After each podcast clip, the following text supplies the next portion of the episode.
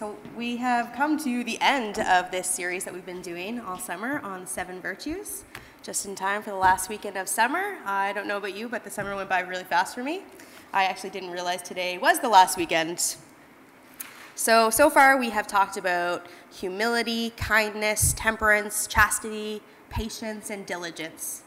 And today we're going to be ending this series by looking at the virtue of charity, which helps us fight against the sin of greed.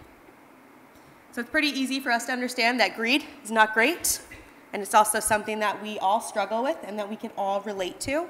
We live in a society and a culture that bends to the nature of selfishness, one that normalizes greed. Looking out for yourself and being self absorbed is nothing new, it's common, and it's been something that's been going on since the beginning. So, what is the solution for selfishness? How do we change from selfish to selfless? All of these virtues that we've been talking about, they, they help us change these sinful patterns. And they're things that we can add into our daily lives, things that will take time and practice, but by leaning on God and leaning on each other, we can cultivate each one of these virtues. We can change our attitude towards possessions and people, and we can cultivate an attitude of chari- charity or generosity to battle that selfish nature that each of us struggles with. So today I'm going to be reading from Luke chapter 12, verses 13 to 21, and those will be on the screen behind me. I'll give that a minute.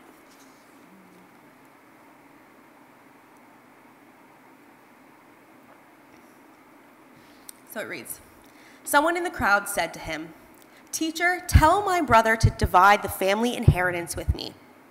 But he, Jesus, said to him, Friend, who sent me to be a judge or arbitrator over you?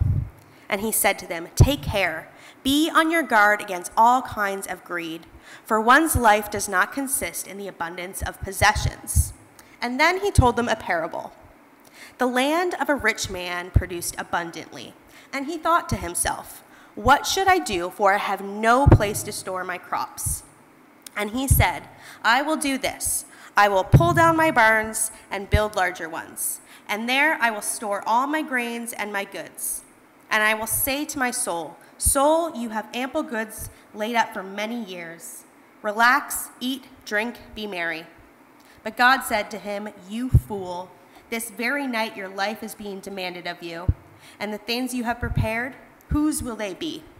So it is with those who store up treasures for themselves, but are not rich towards God. And this isn't the only story within the Gospel of Luke that touches on this idea of greed and poor stewardship. So, throughout Luke's Gospel, he highlights stories that show that everywhere Jesus went, he encountered people who were greedy and selfish people who had forgotten that God owns this world and all the things in it. When we look at verse 13, it gives us the context and the reason why Jesus told, chose to tell this parable of the rich fool. And it is the man who tells Jesus that his to tell his brother to divide the family inheritance with him. Now, the Torah law, it does give rules surrounding the topic of inheritance, but where Jesus sees the issue is that this man, he's not upset about the amount that he's inherited, but his concern lies in the fact that this inheritance has been left to himself and his brother jointly. He would rather be, it, it be divided and be independent of his brother. So he's saying that his love of money, it lays over his love for his brother. And this is what Jesus takes issue with. In verse, in verse 15, he says, Take care be on guard against all kinds of greed, because he sees into this man's heart, and all he sees is greed. So he uses this opportunity to teach and tell this man and everyone around him a parable about the dangers of greed. And the parable, it begins with a, a man who is rich, even before the harvest. A harvest that ended up being more than he had planned for. So it just increased his wealth that he already had. And we may be thinking that I don't entirely relate to this man in the sense of having that abundance, but in a sense, most of us can identify with this rich man in that we don't have enough, but we lean towards being greedy. We lean towards wanting more and more than what we need. In verse 17, we get the response of this overabundance from the rich man. He says to himself, What should I do? For I have no place to store my crops. Notice that he has no sense of community. He doesn't think for a second to give that abundance to others.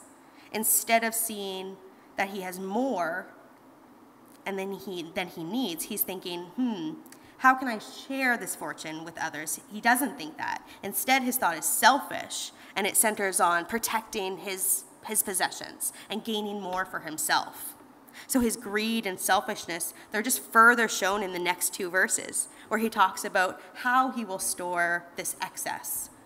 Notice that there is, there's no thanks to God for this harvest. Everything is about him and his possessions. In those three verses, we can count six times that he said, I, and five times that he said, My. What should I do? For I have no place to store my crops.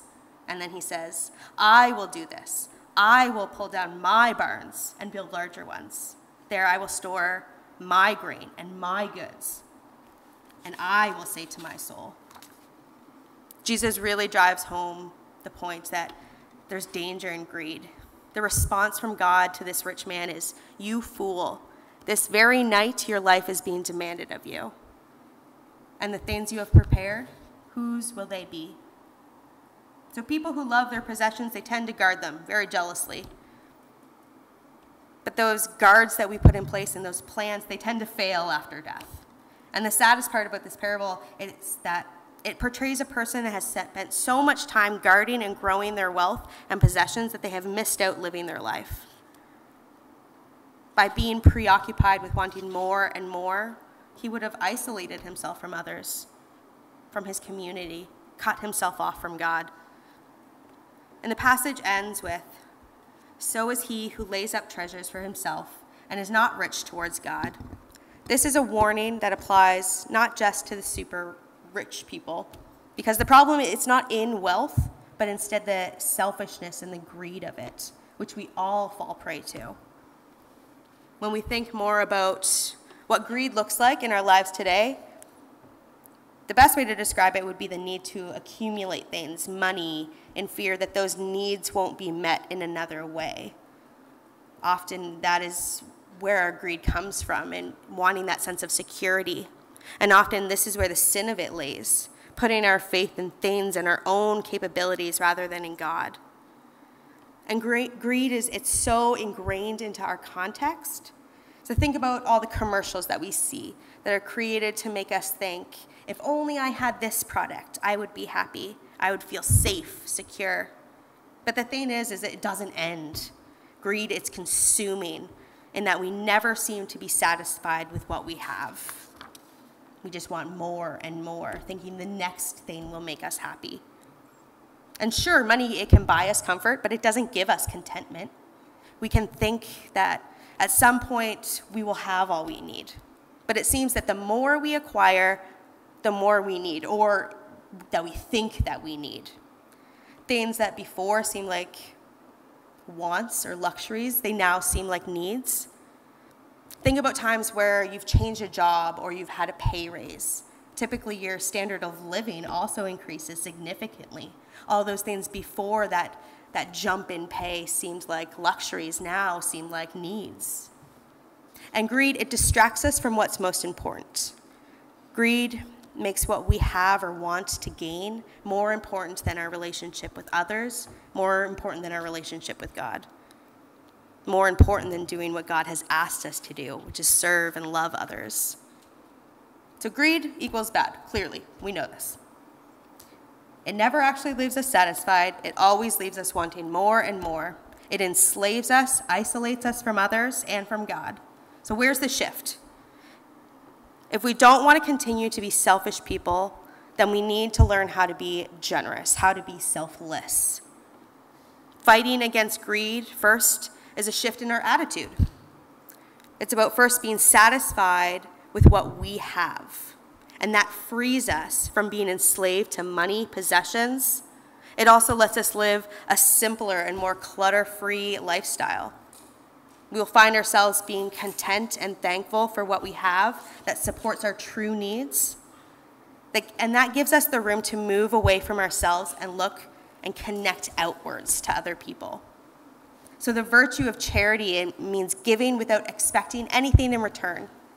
Charity, it doesn't, it doesn't always just mean money either. It can be about offering your time, your talents, or your assets to help someone in need. And when we talk about charity, it's, it's rooted in love, loving others the way that God loves us, having that desire to seek the well being and blessing of others just for that cause. And if we're looking for examples of selfless people, the most selfless act that we can learn from happened when Jesus willingly stepped down from the right hand of God the Father to be born in a human body, a lowly body. And his whole life gave us the example of how to live a selfless life. He taught his followers and us how to be servants to each other. And an even more selfless act when he willingly went to the cross for our benefit. Through his death, our enslavement to sin, like greed, has been broken and we can cry out to God for help, lean on Him, and help us to overcome greed and become more like Him with His charitable and selfless nature. So, how do we move away from greed? How do we change and embrace charity, generosity, and love? The first step is that we need to be honest with ourselves. We need to spend time looking at our own lives and how greed has affected it, which seems a little counterintuitive when we're talking about greed and wanting to get away from self is the first step is to look towards self. But we, we need to take an honest look.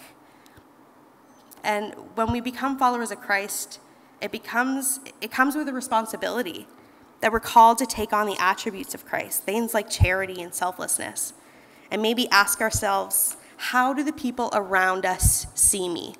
Do they see me as selfish or selfless what are my spending habits like? How do I give to others? Am I a charitable person? Do I give the leftovers that I have? Or do I put their needs as the same level as my own or higher?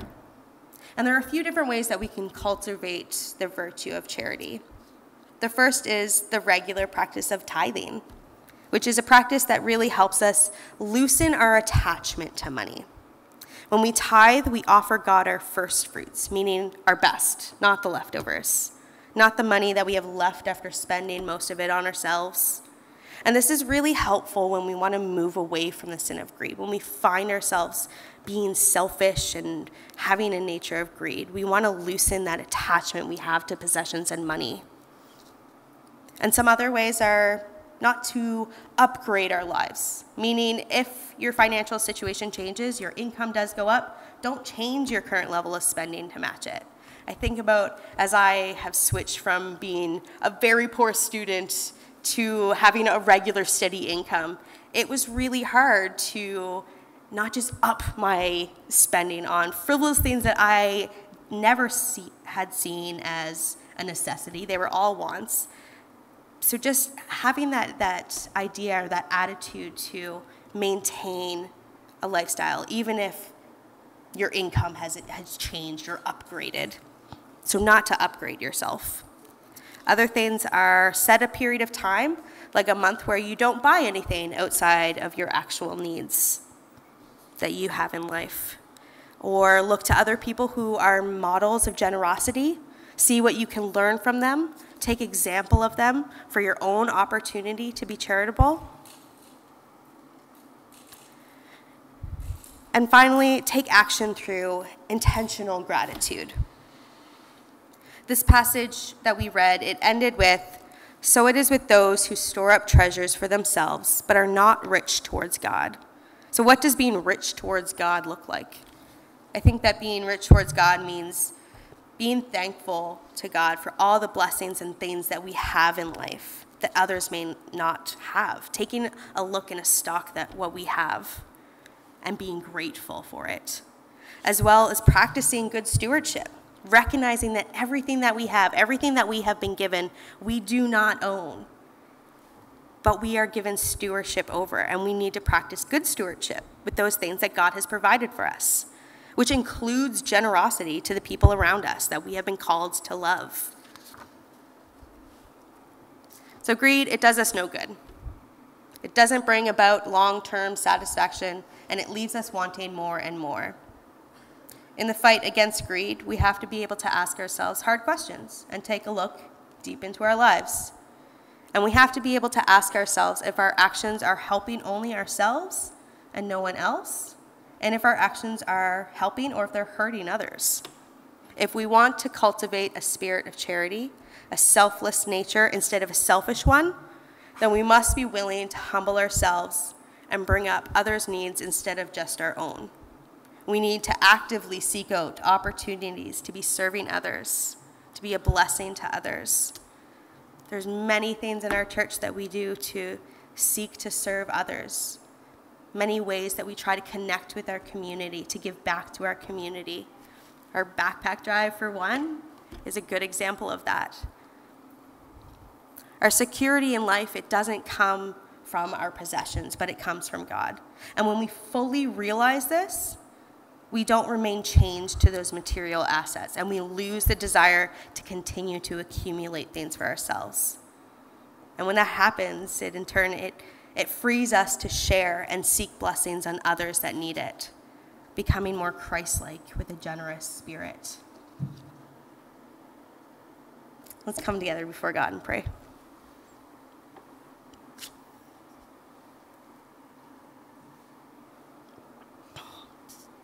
Father, as we wrap up this series on, on the seven virtues, I just pray that each one of these things has made an impact on someone's life here, that is spoken to someone.